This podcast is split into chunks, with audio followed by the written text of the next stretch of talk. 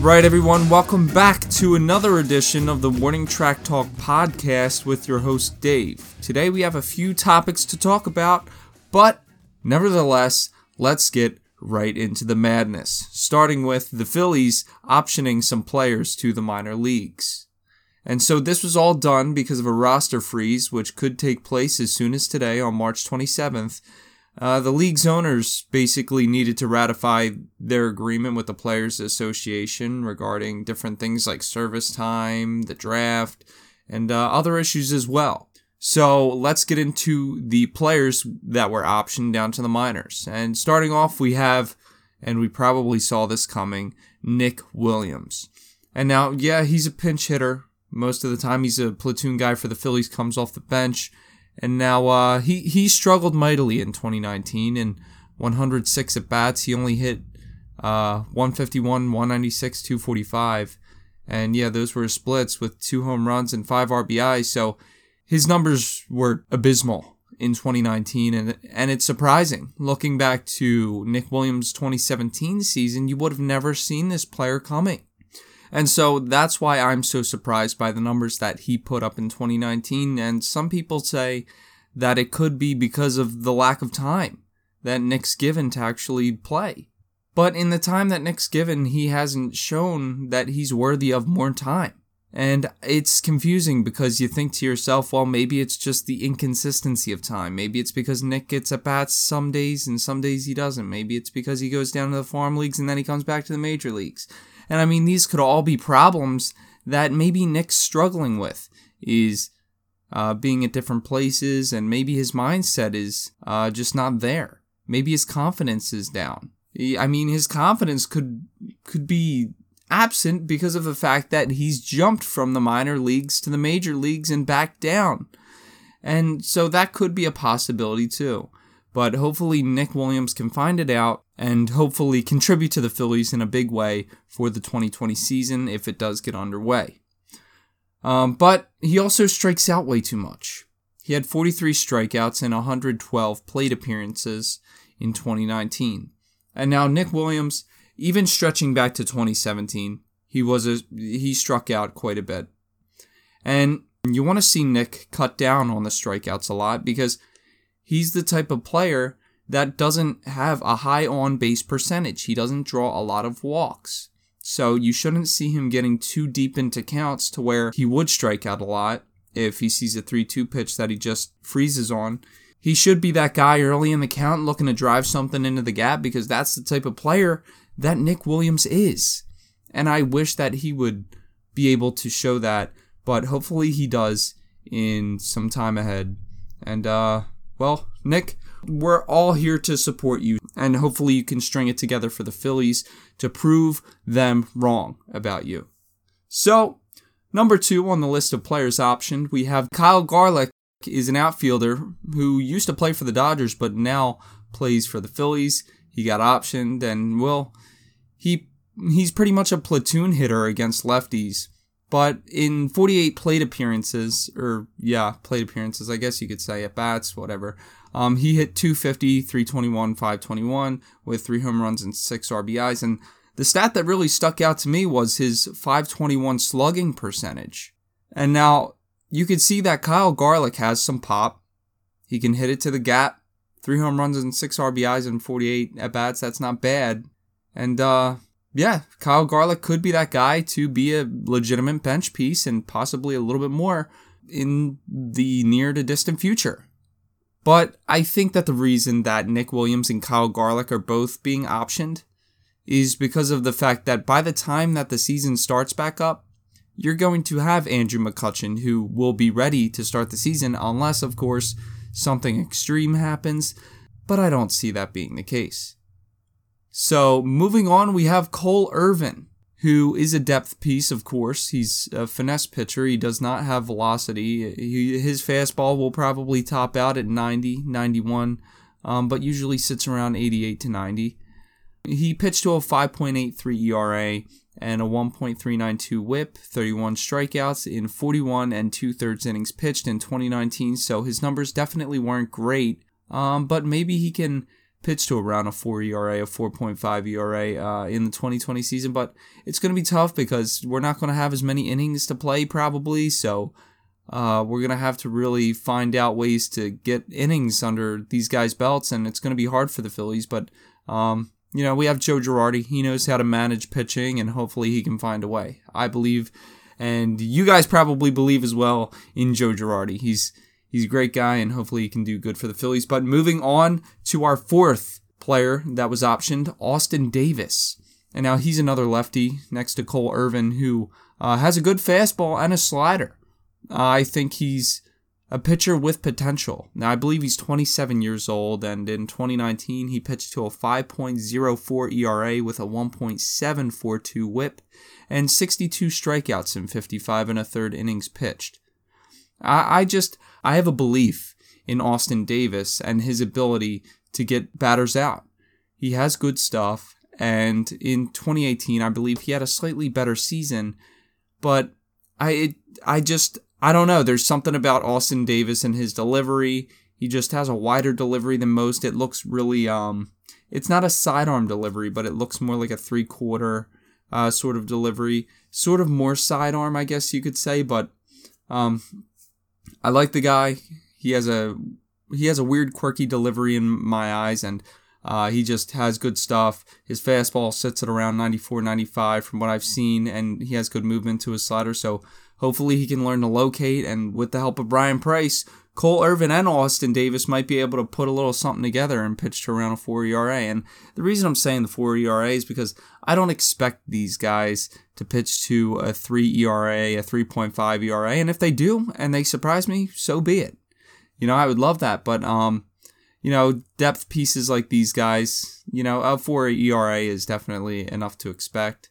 Um, and I don't know if you guys agree, but um, that that is all I have for Austin Davis and Cole Irvin. Moving on, we have right-handed pitcher Reggie McClain, who uh, I believe was claimed off of waivers from Seattle. Uh, I'm not too sure, but I'm, I mean, I'm pretty sure. but um, anyway, he has an explosive fastball and could be a great addition. He has he has great velocity, and uh, I believe his fastball reached up to 96 in spring training. So he definitely has that velocity and uh, in 2019, he didn't have the best season with a 6 ERA and a 1.667 whip and 11 strikeouts and 21 innings pitched. So you could see that Reggie got hit around a little bit, and uh, I'm not I'm not sure about his walks. I need to uh, check that out, which is something I probably should have done. But um, yeah. Nevertheless, 2019 season was a little bit shaky, but hopefully that one outing that he was just uh, got lit up was nothing to really be concerned about because it was against the Astros and everything that happened with the Astros this offseason, uh, well, it could have affected people in 2019. I mean, they've lit several teams up and uh, they could have cheated in 2019. I'm not sure if there's direct evidence to show that they hadn't. But uh, nevertheless, Reggie McClain is definitely an option um, and could be a future relief pitcher in the Philadelphia Phillies bullpen. And so, lastly, we have right handed pitcher Edgar Garcia, who is a young hurler that, of course, needs experience. I believe he's only 23 years old. And in 2019, he pitched to a 5.77 ERA and 1.641 whip with 45 strikeouts in 39 innings pitched. And so, Edgar's a guy who has that fastball and slider. Uh, I believe he has a two seamer as well. Um, he tries to ride it in on lefties, but the thing about him is that he leaves his fastball over the plate or his slider doesn't get down enough and it just absolutely gets hammered. And I think that's where Edgar Garcia struggles. If he can keep that slider down in the dirt and he keeps that fastball, you know, at or above the belt, I think he has a little bit more success because Garcia can reach 94 miles an hour, 95. So he has a little bit of velocity, and at 23 years old, you would think he would only get better with that, you know. And of course, like I say all the time with these pitchers, we have Bryan Price, which of course is uh, is good, and I don't expect the world from Bryan Price, even though it sounds like I do. But um, I believe he can really help a lot of guys out. That's just the bottom line for me. And uh, Edgar Garcia could see some more success than he had in past years because let's face it, Uh, he'll eventually turn 24, 25, 26, and he will hit his prime. And uh, hopefully, he'll be able to really hunker down and put up some good numbers for the Phillies in the future. But uh, all of these players that I mentioned are for depth, and they could have a more significant impact in the near to distant future. I mean, you see names like Kyle Garlick on there, you see Austin Davis, you see uh, Nick Williams, of course, which, you know, he struggled like I always talk about, but Kyle Garlick, I believe he can come up and he's a hitter. He can hit. And so he's a guy that the Phillies desperately will need on their bench or, well, holistically on their team if uh, they struggle on the bench this year. So we'll see if Kyle Garlick gets the call up. And like I mentioned with Austin Davis, he's a guy that has a good fastball and slider. If he can learn to locate those pitches, maybe he's better off. You know, so there are just a couple of these players that could make an impact. And then you brought in guys like Logan Forsythe. They brought in Josh Harrison, uh, different guys like that. So uh, there's definitely a ton of pieces that were brought in. You got Bud Norris, Drew Storen. So uh, just a ton of pieces that were brought in, and they needed to option someone to the minors. And it sucks for these guys that they got optioned, but it had to happen to someone.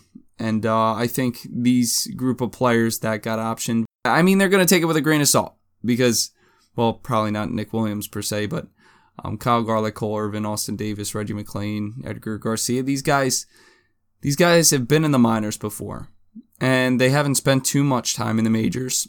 So it's hard to say that they would really be impacted in too much of a negative way by being optioned when they've spent time in the minors and not much in the majors. But nevertheless, we move on to probably the headliner of today's episode, Noah Syndergaard. And now, of course, everyone knows who uh, pays attention to the NL East or baseball rather. Uh, knows that he's a starting pitcher behind Jacob DeGrom in that Mets rotation, and he has a ton of talent. He throws extremely hard, he can hit, and uh, he comes into camp looking like Thor, as usual. Um, it was pretty funny. Uh, players went shirtless in camp this uh, spring training to kind of mock him, but of course it was for a joke, and uh, it was pretty funny to see. of course, it kind of shows you behind the scenes how the players sort of act and how they joke around and keeps it really keeps things light. And so, uh, anyway, getting to the not so optimistic, not so positive part of Noah Syndergaard, he tore his UCL and needs Tommy John surgery. And uh, we all know that Tommy John requires an ample amount of time to recover. And so uh, this is going to put Noah Syndergaard on the sidelines for the entirety of the 2020 season, and he could possibly miss some time in 2021. And so, of course, this is going to impact not only the Mets, but the entire NL East. Because, well, the Mets are missing one of their better pitchers. And of course, the Phillies hit Syndergaard last year, but now things might get easier unless uh, some other pitchers step up for the Mets, like uh, like a Robert like a Robert Gsellman. I, I don't even know if I'm saying his name right. Is it Gazelman? Zellman? Uh, Mets fans are definitely gonna hammer me on that one, and I'm sorry, but Gazelman is definitely a guy who pitches in the bullpen and has done that for the past few years, I believe but he was a rotation piece at one time a few years ago, I believe, before he went into the bullpen, and they could potentially put him into the rotation. So we might see that happen, but it's going to be a very interesting, uh, a very interesting thing to see from the Mets and what they decide to do. And so overall, I don't think Robert Gsellman is a long-term solution, but rather a quick fix. And so, moving on to the Nationals, they don't do so good against Syndergaard like the Phillies do for some reason, but this could be an opportune time for them to step up and capitalize. And now, their lineup did get weaker, losing Anthony Rendon due to the Angels picking him up, but the Nationals have some bats. You know, I mean, of course, uh, Ryan Zimmerman is on the team, and he's not exactly their uh, their best hitter, but uh, he's still a guy that can hit. They have Trea Turner who can hit. They have Juan Soto who can absolutely murder the ball. They have uh, guys like Victor Robles that are coming around again, and they're only going to get better. So they definitely have guys. And then they brought in Starlin Castro to try and fill that hole, probably at third base um, or second base, probably second actually, because you're probably going to have uh, Kieboom playing at third. So, um, but anyway, they also have Kurt Suzuki, I believe, and Yan Gomes. So both of those guys are going to uh, be okay for the Nationals. But overall, the Nationals still have a good offense. They still have good pitching, and they're still a great team. So definitely don't count the Nationals out, and this just increases their chances of winning some more ball games. And the Mets not doing so, but that has yet to be seen. Baseball is always interesting, and we all know that, and it's always a wild card every time we go out there for every game. So um, the story will unfold as it pleases. But moving on to the Braves, they lost Donaldson this offseason, another team that lost a third baseman, but they have Johan Camargo who could step up, and now he looks like he was lifting some weights this offseason. He really bulked up and could display some 20 plus home run power. And now Camargo wasn't completely a loss for the Braves last season. I believe he did okay. He wasn't the best, but um, before they had Donaldson, Camargo was a decent guy for them. And I believe he can play a little bit of outfield. He's primarily a third baseman, I think, but I could be wrong. I'm I'm a Phillies podcaster. I'm not a Braves podcaster. I should know these things, but I don't, and that's where I struggle. But Camargo overall is probably going to fill in at third base, and I believe he is going to have a good offensive season when baseball starts back up again. And may, maybe Camargo right now is hitting the weight room. Maybe he's going to add more power to his bat and maybe he's gonna slug 25 home runs. Maybe he's gonna maybe he's gonna hit 270, 280. Maybe he's gonna slug like 500. Probably not. Let's be honest here. But he's still a good player, and I think he could do things for the Braves. And now the fact that they have Camargo instead of Donaldson does free up some salary um, for some other players. Like they signed Will Smith, Cole Hamels. You know they brought in Felix Hernandez, so they have other guys that came in, and so uh, I definitely believe that the Braves uh, they didn't make a bad move sticking with Johan Camargo and letting go of Donaldson. But of course, Donaldson, he's a very, very valuable piece that you really hate to miss out on. And now, lastly, we have the Miami Marlins, who actually look a little bit more intimidating this season. Uh, they made some pretty legitimate additions this offseason with Corey Dickerson, Jonathan Villar, Jesus Aguilar, Matt Joyce, Francisco Cervelli. And so one of the headliners, actually, they have a, he- a lot of headliners in these editions with Corey Dickerson and Jonathan Villar. And Corey Dickerson's a guy that can hit 300 for you. He can hit 20 home runs every year. Uh, he plays good field. Uh, so he's also a Golden Glove contender every year for the Golden Glove. So Corey Dickerson's a guy who might even make the All Star game for the Marlins. You never know. He, he could do it. He's always a solid player. The only thing is that you hope Dickerson stays healthy. And I think that goes for most players, but um, definitely, hopefully, Dickerson can stay healthy and really uh, put up some good numbers for the Marlins. But moving on, we have Jonathan Villar, who, of course, will either play second or short for the uh, Marlins in the start of the 2020 season. And uh, Villar actually wasn't too bad with the bat last year. Uh, he was actually pretty good. I think he hit around 240 or 245 for the Orioles last year. Villar had some good power. I believe he's 28, 29 years old. Uh, so he's not old per se, but uh, he's about in the middle of his career. And uh, Villar has a good arm if you play him at shortstop, he's going to be able to get those outs for you. And uh, then you have guys like Jesus Aguilar who's going to follow Villar a couple spots down in the lineup. And if he comes back and he has a bounce back season after the season that he put up uh, in 2019, then you're going to see a pretty scary Marlins lineup. I mean, think about it. You have Villar leading off. You have Corey Dickerson after him. You have guys like Jesus Aguilar who's batting in the third or fourth spot, which could happen, might happen. I don't know. But um, Don Mattingly has a lot of faith in his guys, and he knows what he has on the table. And I really appreciate the fact that Don Mattingly is looking at this team the way he is, because this team is young, this team is hungry. They want to be able to go out there and they want to give you that opportunity to see a victory every time. So it's going to be really interesting.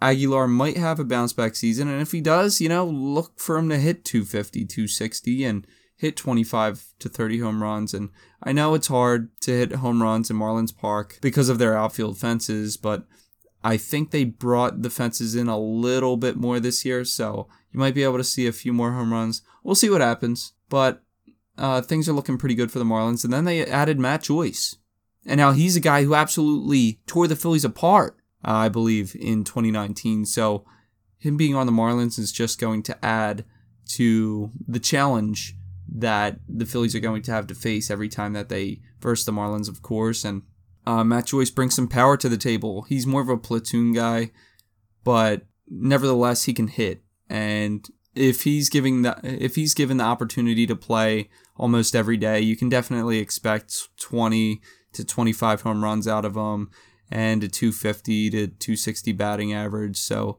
Joyce looks like a good pickup. And then you have Francisco Cervelli to top it off. Uh, he's pretty much at the back end of his career. He's a catcher, of course. I think he sits well behind Jorge Alfaro and can really mentor him and show him the ropes. He could show him the ways of the Cervelli.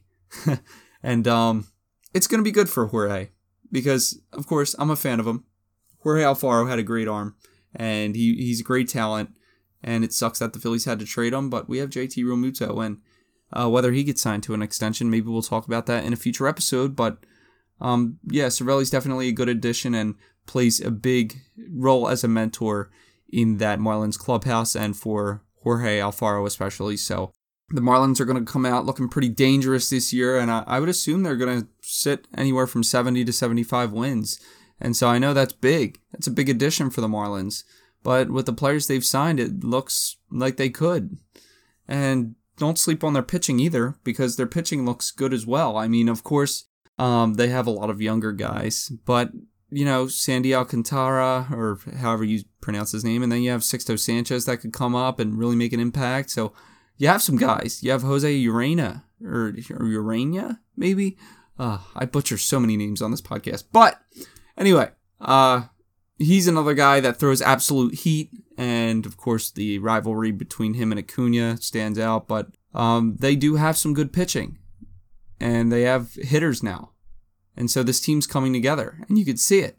And so it's going to be very interesting. And well, the Mets are going to struggle a little bit without Syndergaard, and I see that happening now uh, because Syndergaard is that anchor, you know, to the rotation behind Degrom, and not having him is really going to hurt the Mets. And I think all the Mets fans know that.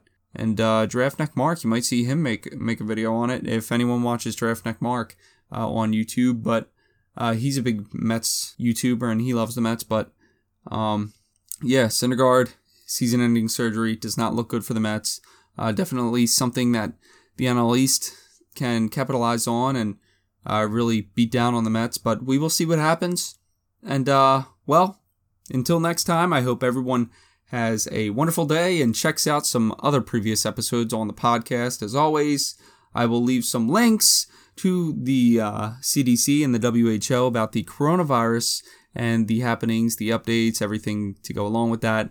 So, uh, yeah, I will see you all on the next episode. This has been the Warning Track Talk podcast with your host, Dave.